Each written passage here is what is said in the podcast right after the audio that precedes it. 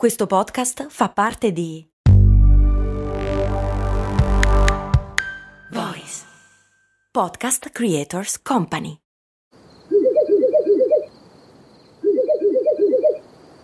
La libertà ti sta chiamando. Sono arrivati gli incentivi Jeep. Oggi sei libero di scegliere Jeep Avenger, il suburbano più compatto di sempre, in versione elettrica, ibrida e benzina, tutte alla stessa rata. Gli incentivi Jeep ti aspettano. Corri in concessionaria, ora. Info su jeepofficial.it. Pronto?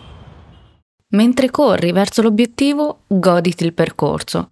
Oggi ti parlerò di un particolare tapirulan. No, non sto parlando di quello che trovi in palestra mi riferisco a quello della felicità.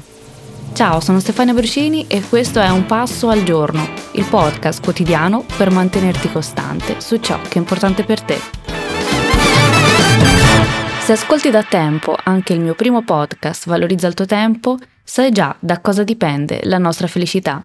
Infatti, secondo varie ricerche sulla felicità, da Martin Seligman, il fondatore della psicologia positiva, alla ricercatrice Sonia Lubomirsky, il 50% della nostra felicità viene definito set point, il 40% della nostra felicità è determinato dal nostro comportamento, ovvero da ciò che facciamo e da ciò e da come pensiamo, e il 10% è determinato dalle circostanze di vita in cui ci troviamo. Il 40% della tua felicità, quindi, dipende da te. Ti aspettavi di più? Di meno? Fammelo sapere nei commenti. Il 50% è detto set point e potremmo definirlo il fattore genetico e quindi personale, variabile da persona a persona, una predisposizione personale quindi. Questo 50% non dipende da noi. Ci possono essere dei picchi di felicità o di infelicità, ma torneremo sempre al nostro set point. Ciò è dovuto a un fenomeno chiamato hedonic adaptation, anche chiamato hedonic treadmill, Treadmill è il nome anglosassone del tapirulan. L'adattamento edonico descrive la nostra tendenza a tornare rapidamente a un livello di felicità relativamente stabile, nonostante il verificarsi di un recente e importante evento positivo o negativo che cambia la vita. Ad esempio, è stato dimostrato che le persone che vincono alla lotteria tendono a tornare quasi ai loro livelli di felicità originali una volta che la novità della vincita si è attenuata. Lo stesso vale per le persone che sono coinvolte in gravi incidenti, dopo qualche anno ritornano al proprio set point di felicità. E questo porta a una considerazione importante. Ci abituiamo a tutto, anche alla felicità. Ogni volta che diciamo sarò felice quando avrò avuto una promozione, avrò raggiunto questo obiettivo, avrò comprato la casa dei sogni, mi sarò sposata, mi sarò sposato e via dicendo, stiamo posticipando la nostra felicità ma soprattutto faremo poi i conti con quello che viene definito bias da impatto, ovvero tendiamo a sovrastimare l'intensità e la durata della nostra felicità. Saremo sì felici, ma non così tanto e così a lungo come pensiamo. Per questo è importante essere più grati, consapevoli e felici durante il percorso, nel momento presente, senza delegare troppo a un evento futuro la nostra felicità. Ritroviamo questo concetto anche nelle parole di Mathieu Ricard, colui che anni fa è stato definito l'uomo più felice del mondo. Mathieu Ricard è uno scrittore monaco buddista francese di scuola tibetana. Suo padre era filosofo, scrittore, giornalista e membro dell'Académie Française e la madre era pittrice. Mathieu Ricard si trasferì a Parigi e crebbe in circoli intellettuali in cui conobbe Louis Buñuel, Igor Stravinsky e il famoso fotografo Henri Cartier-Bresson. Prima di abbracciare la vita monastica, Ricard ha avuto una carriera nella ricerca scientifica, conseguendo un dottorato in genetica molecolare presso l'Istituto Pasteur di Parigi. Tuttavia, nel 1972 ha deciso di abbandonare la carriera scientifica per dedicarsi allo studio e alla pratica del buddismo tibetano.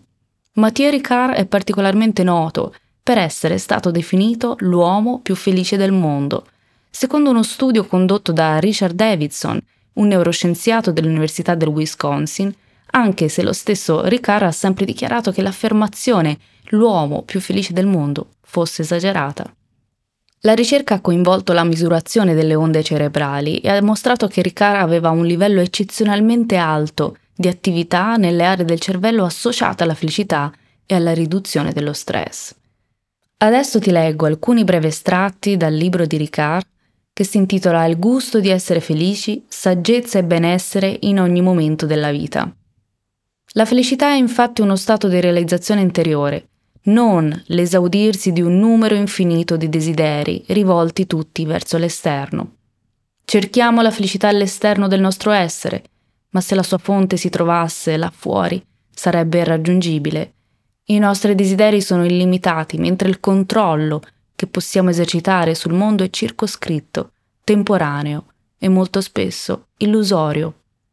Ci troviamo di nuovo di fronte alla volontà cieca dell'io, che vorrebbe trasformare il mondo in base ai propri desideri.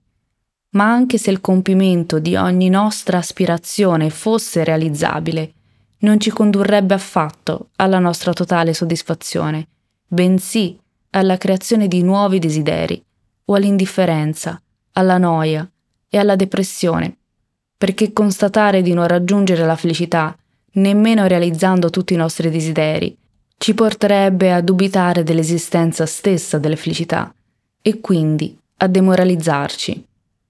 Qui Ricard sta proprio parlando del tapis roulant di cui ti parlavo sopra. Questo è un concetto molto importante che merita di essere contestualizzato e di cui in parte ti ho già iniziato a parlare. Cosa possiamo fare dunque per evitare questa insoddisfazione perenne nonostante gli obiettivi raggiunti? La soluzione chiaramente non è non avere aspirazioni obiettivi, perché, come abbiamo ampiamente visto, avere degli obiettivi è uno degli elementi fondamentali che contribuiscono alla nostra felicità. La combinazione vincente, chiamiamola così, è perseguire un obiettivo creando un percorso gratificante di piccoli e grandi passi e praticare la gratitudine. E me lo sentirei dire spesso, perché il fulcro e la base del mio lavoro aiutare gli altri a raggiungere un obiettivo, creando un percorso che sia bello e gratificante quanto l'obiettivo stesso. Su questo tema ci torneremo spesso. Intanto, se vuoi approfondire, ti metto qualche link in descrizione. A domani.